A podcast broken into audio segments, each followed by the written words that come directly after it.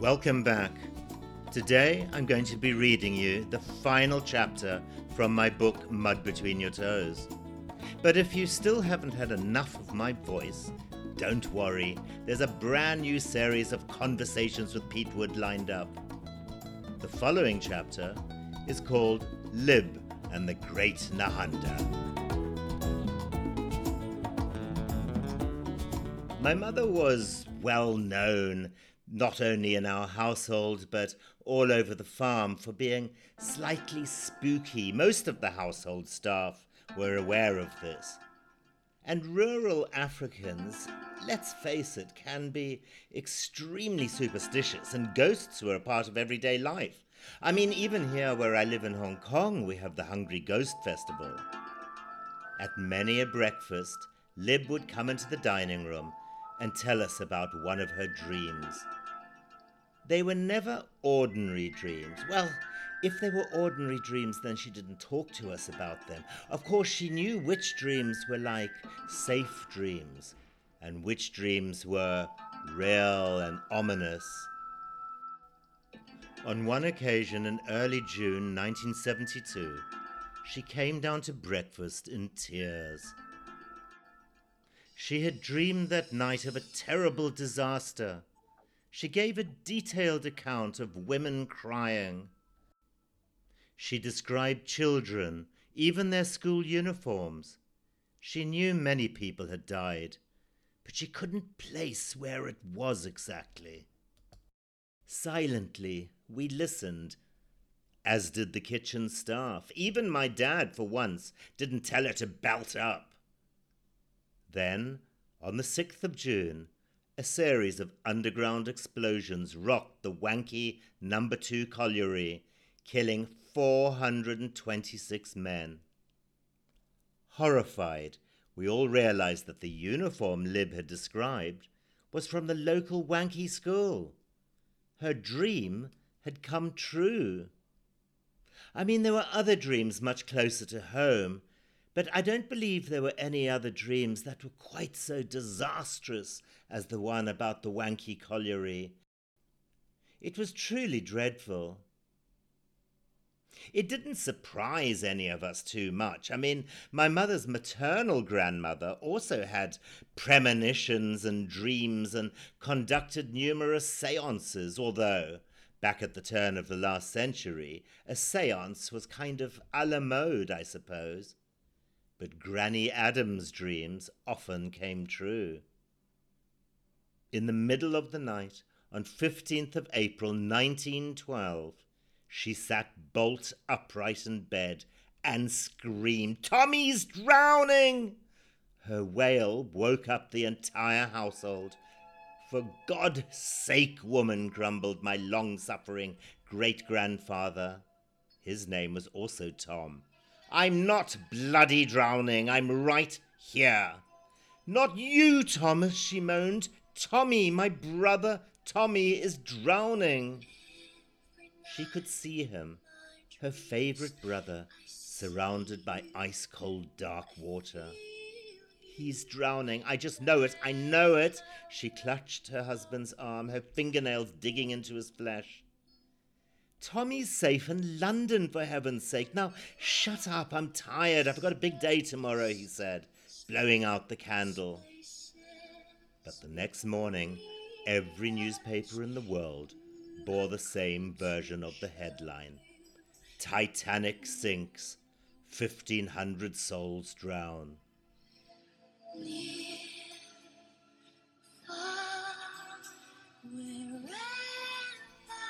Now, Tommy Weston, my great grandmother's brother, was on board, and he had been having a torrid affair with a married woman.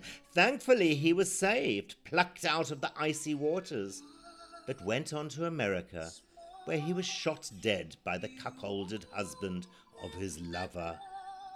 Well, you only get so many chances in life. Tommy's nine lives had run out.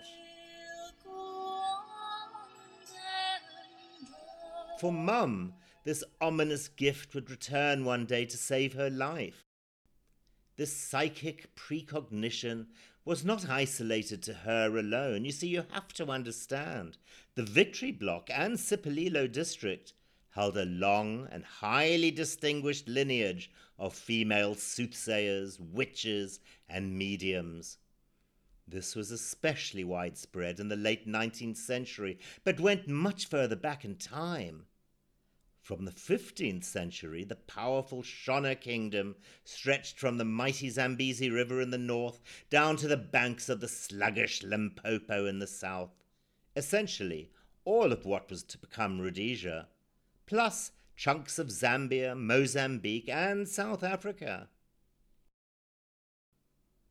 The seat of this once powerful kingdom was Sipolilo, only a few short miles from Mositwi Farm. Sipolilo was home to a famous Shona spirit medium named Mbuya Nahanda. She must have had great authority even before the 1896 97 Matabele and Mashona rebellions. A powerful woman committed to upholding traditional Shona culture. In many ways, Mbuya Nahanda was a politician and was instrumental in organizing the nationwide resistance to colonial rule during that first Chimurenga.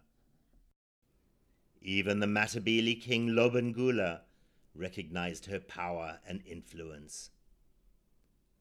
Mbuya Nahanda came from a long line of female spirit mediums stretching as far back as 1430.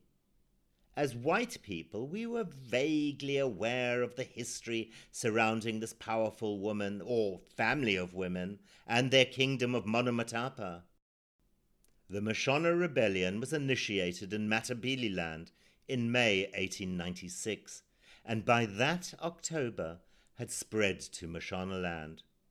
The driving force behind the uprising was Mbuya Nahanda. The role and influence of this woman cannot be underestimated. As far as the people were concerned, God or Mwari spoke through Mbuya Nahanda, and she was telling them that Mwari blamed the white man for all the troubles that had come upon the land. They had brought the locust and the rinderpest, and to crown it all, the Mashona people, the owners of the cattle which had died, weren't allowed to eat the meat of the carcasses because they had to be burned or buried. Through Mbuya Nahanda, Imwari decreed that the white men were to be driven from the country. They, the natives, had nothing to fear. Imwari would turn the bullets of the white man into water. Mbuya Nahanda and his spirit medium husband, Kaguvi, were charged with murder. The husband, for the death of an African policeman, the wife for the death of a native commissioner called Pollard. Both were found guilty and sentenced to die by hanging. At Mbuya Nahanda's execution, a drama unfolded, events which could have been interpreted as a display of her spiritual power. Two failed attempts were made to hang Mbuya Nahanda before an African prisoner advised the hangman to remove a tobacco pouch and its contents from the woman's belt. This was done immediately, and the third attempt was successful. A faded black and white photo shows Mbuya Nahanda dressed in a, a duiker kaross standing by the gallows, her empty dugs hanging flat down by her waist, the noose around her neck, her eyes eternally defiant. The spirit medium's dying words were, My bones will rise again. And rise they did.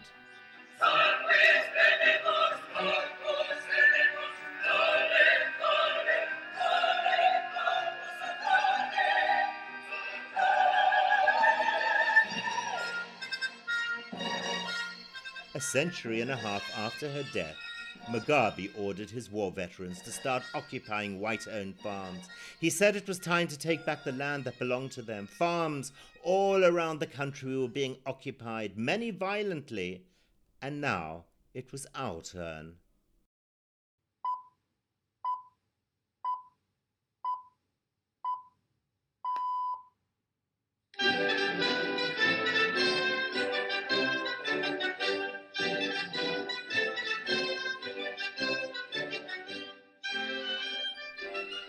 Was mid morning on the farm. From the sitting room radio, the gentle notes from Lilliburlero played on the BBC World Service. Woody was out somewhere on the other side of the farm, several miles away. Lib was pottering as always from one side of the garden to the other, pulling weeds, deadheading flowers, and checking that the seedlings had been watered properly. It was best to keep occupied, even though it meant walking past the freshly dug graves made ready for the dogs when the time finally came. They knew they were going to be thrown off eventually, and they knew they couldn't take the dogs with them. Crackers, the Jack Russell, was sniffing out snakes and lizards, his wee tail vibrating with excitement. In the distance, Libby could hear a low drumming from the compound down by the river. It was unusual for the Tom Toms to be going on a weekday, but not unheard of. It could have been a wedding or a funeral or the birth of a child. But gradually the drums got louder and louder, accompanied by several yowling women and chanting men. At first it reminded her of the Nyao who used to come every Christmas. But as the voices got louder, the bright morning began to take on a very sinister atmosphere. Sensing trouble, Lib dashed across the lawn back into the house. Conda, she called. Conda emerged from the kitchen, wringing a hand towel, his eyes white with fear, a sheen of sweat across his brow. It's the war vets, madame, he whispered. She could smell the fear on him. Hurry then, hurry, hurry, you must go down and find the boss now, Conda. Quickly, Checha, Checha, go down the back of the hill and see if he's at the sheds. At that, Lib dashed across the house to the bedroom and got on the agric alert. But the time for that was over. The shouting and the chanting by now had reached the bottom of the garden, and the hysteria in the voices was unmistakable. Any escape route was cut off. Lib could hear the voices from at least 300 people screaming, all caught up in that pack mentality. She hurried across the lawn to try to lock the security gate. It was too late. The gang were already at the gate. Bile built up in her throat. She wanted to be sick. She could feel crackers shivering against her leg. Now, suddenly surrounded by a sea of faces baying for blood, realized the game was up. This was it. This was when it all happened, when you saw your life in slow motion, raped, torn apart, and murdered by a mob. Wafts of pungent dagga, the weed the locals smoked to get high, filled her nostrils. She recoiled from the sour smell of Chibuku beer and the eyes all around her yellow and bloodshot from cheap alcohol and smoke. The frenzied toy toy raised clouds of dust from their dancing bare feet and sent the dogs into frantic lunges and snarls. The gang surrounded her in a sea of hatred and bitterness. She noticed Alec in the crowd and instinctively knew that he was the ringleader, banished from the farm all those years ago now he was back to get his revenge.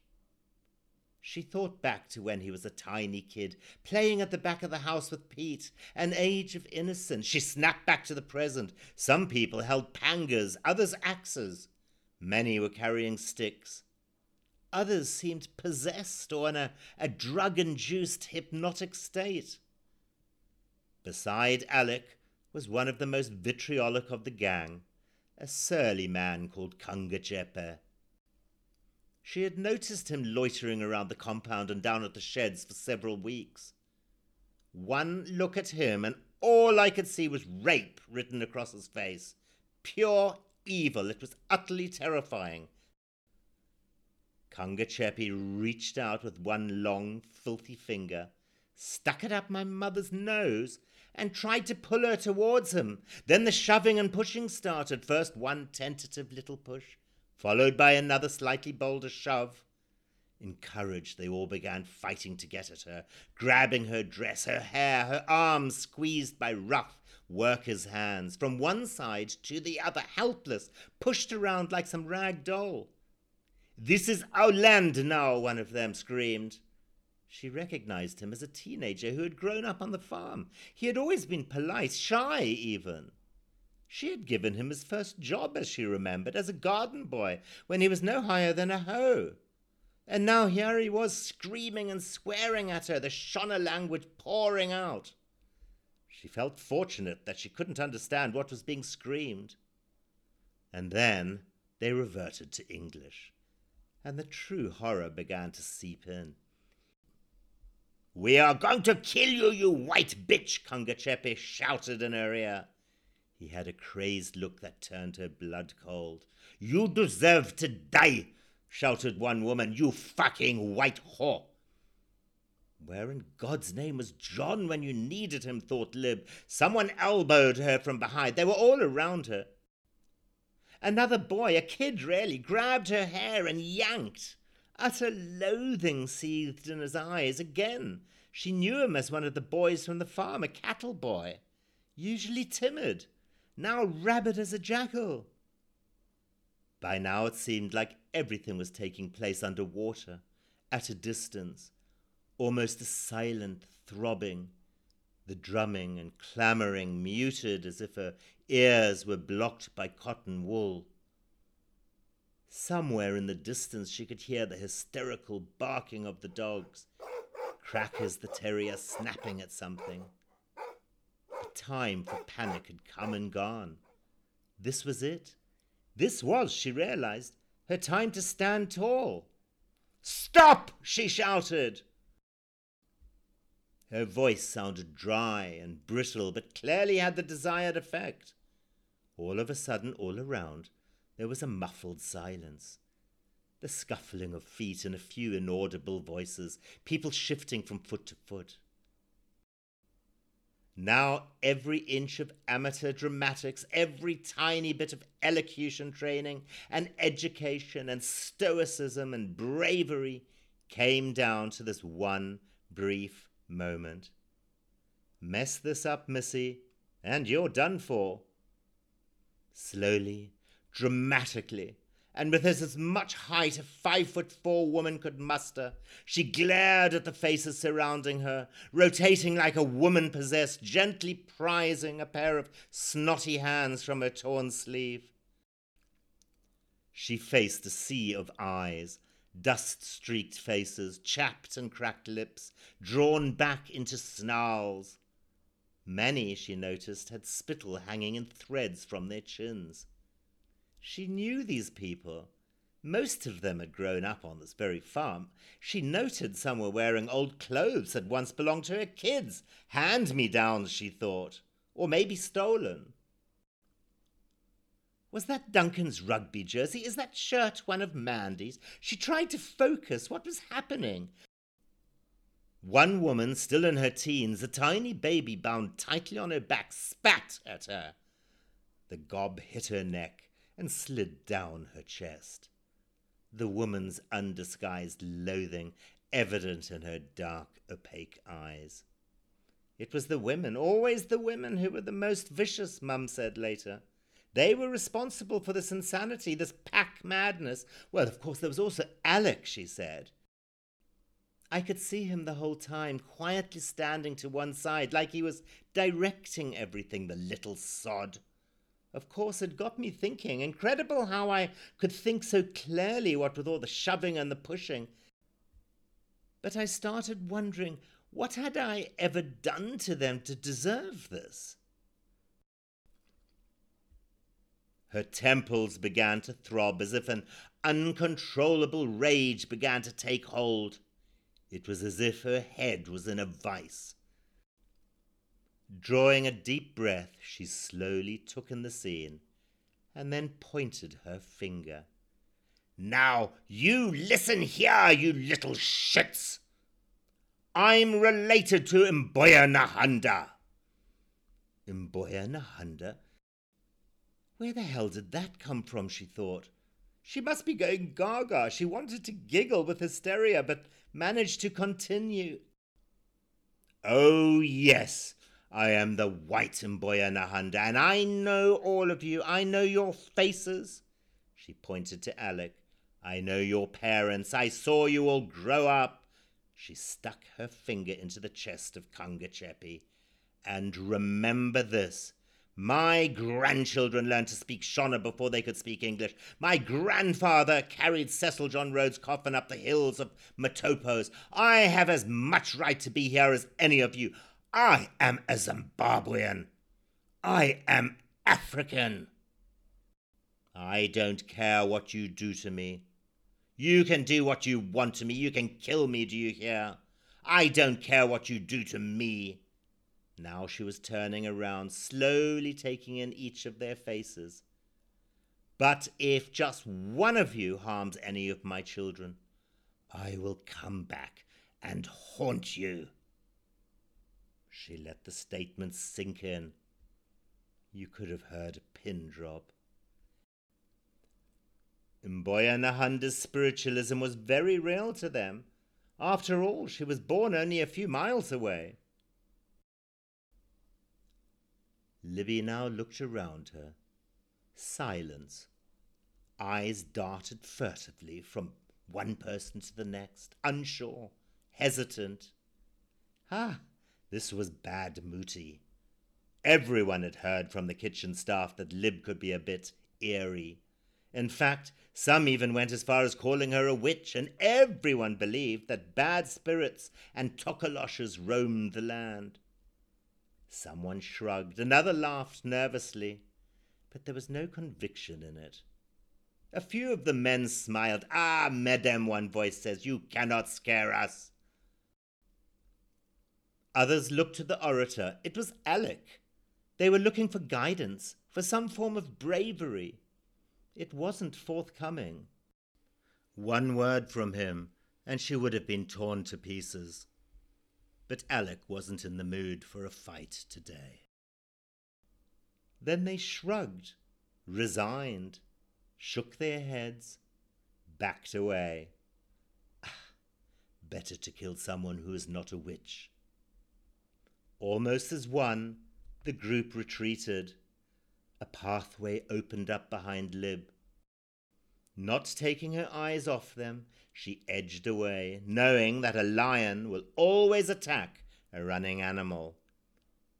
She quietly walked back across the lawn, the blood red anger before her, and the silent, angry stares from behind bore into her body like knives. Holding herself erect, she walked slowly across the garden, like a soldier in no man's land. Her instinct was to run, to scream, to escape as quickly as she could. Her head cleared. Her aural senses came rushing back. She gulped air as the feeling of suffocation lessened its grip. The dogs were going crazy. Had they been barking the entire time? She had no idea.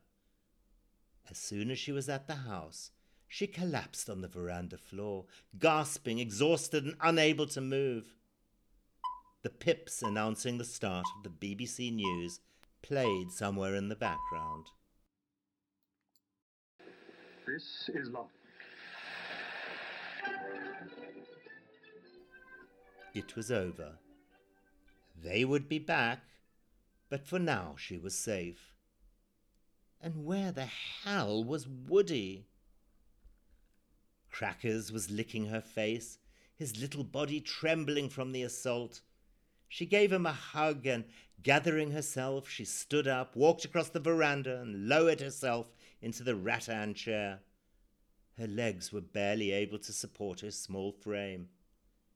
In the distance, she heard the Land Rover labouring up the hill. There were no tom toms, no ululating, no banging of drums. By now, the mob was long gone. Woody strode onto the veranda. Conda! Bring tea, he ordered. Then, glancing across at Lib, remarked in his dry, deep voice Christ, woman, what the hell's wrong with you? You look like you've seen a bloody ghost. She looked across at him and shook her head. If only you knew, she thought. If only you knew. Two weeks after the assault in October 2002, my parents were forced off the farm. Kanga Chepe took over the house and ended up sleeping in Lib's bed. The dogs were put down. It was the end of my family's time on the farm. The wind of change is blowing through this continent. And Whether we like it or not, this growth of national consciousness is a political fact. And We must all accept it as a fact. And our national policies must take account of it. I don't believe in black majority rule ever in Rhodesia. Not in a thousand years. I think it will be a disaster for Rhodesia. Good evening from Salisbury. Mr. Mugabe's landslide victory here, with a total of 57 of the 100 seats, has left Rhodesia's white population fearful tonight. But Mr. Mugabe, in an exclusive interview with Newsnight, says he wants them to stay and he wants to join the Commonwealth. I feel sick. That's all I can say. Are you going to stay in Rhodesia? I don't think so. Where will you go? I go to Britain in spite of the weather. A little worried. Uh, I'm hopeful that this will sort of stop the war. If it stops the war, then I'd live under any conditions, quite honestly. The war has been dreadful. I lost my husband. I have three children to support. Um, I can't. I am worried because uh, if he should nationalise, as has been said, um, I stand to lose everything. But you haven't you got any brains in your head to know what you've done? How do you feel about Mr. Mugabe's victory? I think it stinks, and the British stink with it because you've just given a, a, a, a victory to bloody Russia, you idiot. Can you tell us what your message would be to white people in Rhodesia now? They do have an image of you. We've been talking to them today as a Marxist, a communist who means to transform this economy and society. What is your message to them tonight? Well, my message to them is that um, uh, we would want to see them live in this country free from any restrictions, free from any um, uh, victimization. To us, we cannot practice racialism in reverse. We just cannot do it in principle. Even as we acquire our land, we shall not deprive the white farmers of land completely. Every one of them is entitled to at least one farm, but they would want to continue to have more than one farm. More than one farm indeed. 15, 20, 35 farms, one person. These are not figures I am just getting out of my mind. They are real figures. So no farmer is being left without land. After 37 years in power, demanding nothing less than absolute loyalty, Robert Mugabe's reign was never going to end at the ballot box. But few could have imagined those two weeks in November 2017 when his military moved against him and his people took to the streets. Robert Mugabe, the former president of Zimbabwe, has died at the age of 95. Mugabe was at the center of his country's struggle for independence and became its first prime minister in 1980 before becoming president seven years later. His reputation as a hero of the independence movement was overshadowed, though, by the corruption and human rights abuses which marred his time in power, and his policies caused the collapse of Zimbabwe's economy. He was forced from office by his own party in 2017. Shingai Nyoka looks back at his life. Well, that brings an end to the first series of Mud Between Your Toes. It's been a terrific, moving, and often fun 50 episodes, and I've enjoyed sharing my life, indeed our lives, with you all. But fear not, you can't get rid of me that easily. I'm back again next week with another 50 episodes of Conversations with Pete Wood. And my goodness, I think you'll really enjoy the lineup of people who are going to be talking to me over the next few weeks. So bye for now.